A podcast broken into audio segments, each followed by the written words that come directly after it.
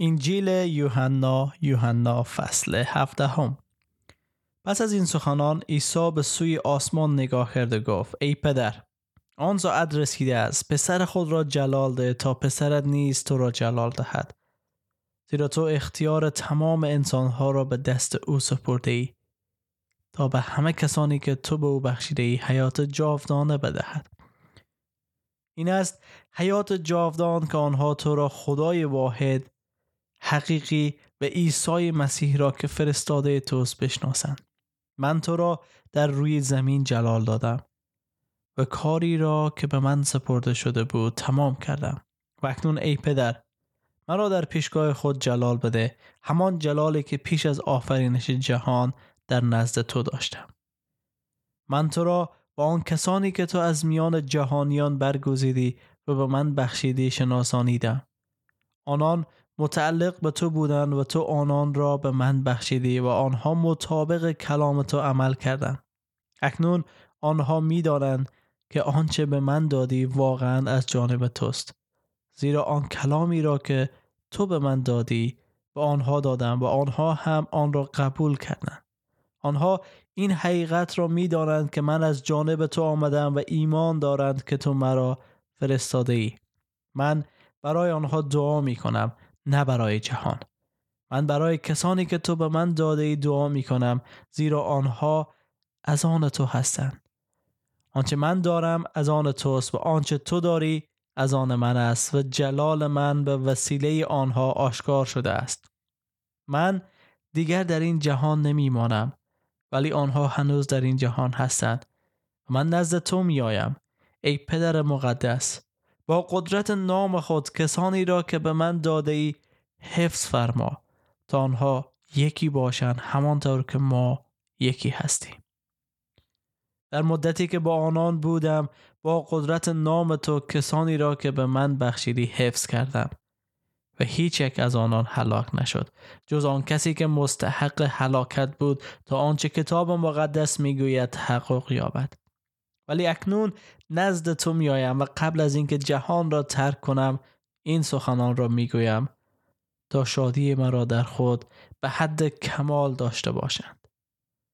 من کلام تو را به آنان رسانیدم اما چون آنها مانند من به این جهان تعلق ندارند جهان از آنها نفرت دارد. به درگاه تو دعا می کنم نه برای اینکه آنان را از جهان ببری بلکه تا آنان را از شرارت و شیطان محافظت فرمایی. همانطور که من متعلق به این جهان نیستم ایشان هم نیستند. آنان را به وسیله راستی خود تقدیس نما کلام تو راست است. همانطور که تو مرا به جهان فرستادی من نیز آنان را به جهان فرستادم و اکنون به خاطر آنان خود را تقدیس می نمایم تا آنان نیز با راستی تقدیس کردند فقط برای اینها دعا نمی کنم بلکه برای کسانی هم که به وسیله پیام و شهادت آنها به من ایمان خواهند آورد. تا همه آنان یکی باشند آنچنان که تو ای پدر در من هستی و من در تو و آنان نیز در ما یکی باشند و تا جهان ایمان بیاورد که تو مرا فرستاده ای. آن جلالی را که تو به من داده ای و آنان دادم تا آنها یکی باشند آنچنان که ما یکی هستیم. من در آنان و تو در من تا آنها به طور کامل یکی باشند و تا جهان بداند که تو مرا فرستادی و آنها را مثل خود من دوست داری. ای پدر آرزو دارم کسانی که به من بخشیده ای در جایی که من هستم با من باشند. تا جلالی را که تو بر اثر محبت خود بیش از آغاز جهان به من دادی ببینند ای پدر عادل اگرچه جهان تو را نشناخته است من تو را شناختم و اینها می‌دانند که تو مرا فرستادی. من تو را به آنان شناسانیدم و باز خواهم شناسانید تا آن محبتی که تو نسبت به من داشته ای در آنها باشد. و من در آنها باشم. آمین.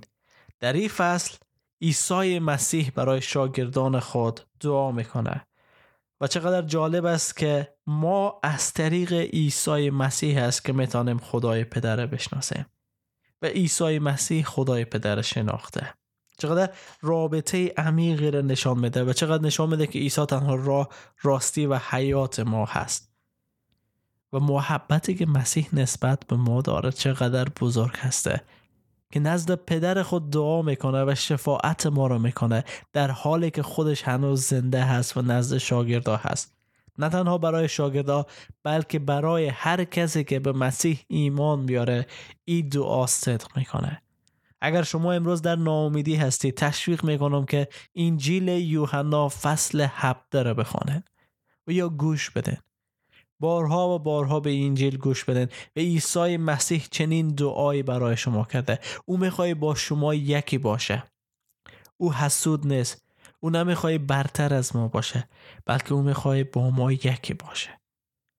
سای مسیح نگفت که نامم بالاتر هسته من ارباب شما هستم. من رئیس شما هستم. همه چیز باید به نام من خلاص بشه. خیر. اول همه چیز او به خدا داد. چون همه چیز متعلق به خدا بود. جایگاه پدر او می‌دانست که پدر بزرگتر است. پدر جلال دریافت می‌کنه و پدر پدر عادلی هست. پر از محبتی است که جلال به پسر هم میده. و این رابطه ای که بین پدر و پسر شکل داره باعث محبت شده که خدا به ما داده. اگر پسر نبی بود فکر نکنم محبت پدر ما می‌تونستیم دریافت کنیم. و شما شاید ایره در ایمان و اعتقاد خود حالا فهمیده باشی که چه مشکلی داره. چون رابطه فقط یک خدا رو میگیم بدون شخص بدون بودن پسر میگیم خدا یکی است بله. اما او خدایی که ما داریم شما دارین معرفی می‌کنین محبت نداره. چون یاد نداره دیگران رو محبت کنه. به خاطر از این دستور به قتل و کشتار شاید داده باشه. اما خدای کتاب مقدس خدایی است که پسر داره و پسر محبت کرده پسر دوست داشته جلال خدا با پسر شریک ساخته. و در اثر این رابطه صمیمی که با پسر داره وارد رابطه صمیمی با ما شده و این محبت با ما هم شریک ساخته. و پسر حسود نیست. پسر اجازه داد که محبت خدا هم به ما برسه. پسر اجازه داد که ما هم شریک ارث از او شویم. و چه خدای فداکاری هست. عزیزان شاید سخت باشه فهمیدن همه این موضوع ولی با کلام ساده می‌خوام بگم عیسی مسیح محبت خدا را دریافت کرد و اجازه داد این محبت با قربانی از او بر روی صلیب به ما هم برسه. و امروز دعوت می‌کنه که ما به او ایمان بیاریم تا حیات جاودانه داشته باشیم تا خدا رو بشناسیم و محبت خدا رو دریافت کنیم. بدون ایمان به عیسی مسیح محال است که ما خدا را بشناسیم. هر آن چیز دیگه ای که ما به اسم خدا پرستش می‌کنیم خدا نیست. چون عیسی تنها راهی هست که ما می‌تونیم به خدا برسیم. عزیزان وقت بیدار شدن هست. وقت دانستن حقیقت است. وقت از است که انجیل یوحنا در ما ایمان به وجود بیاره. ایمان به خدای راستین خدای حقیقی خالق آسمان و زمین. پدر پر از لطف مهربانی و محبت. و فرزند زو عیسی مسیح. در فیض برکت و سلامتی منجی عالم عیسی مسیح باشید.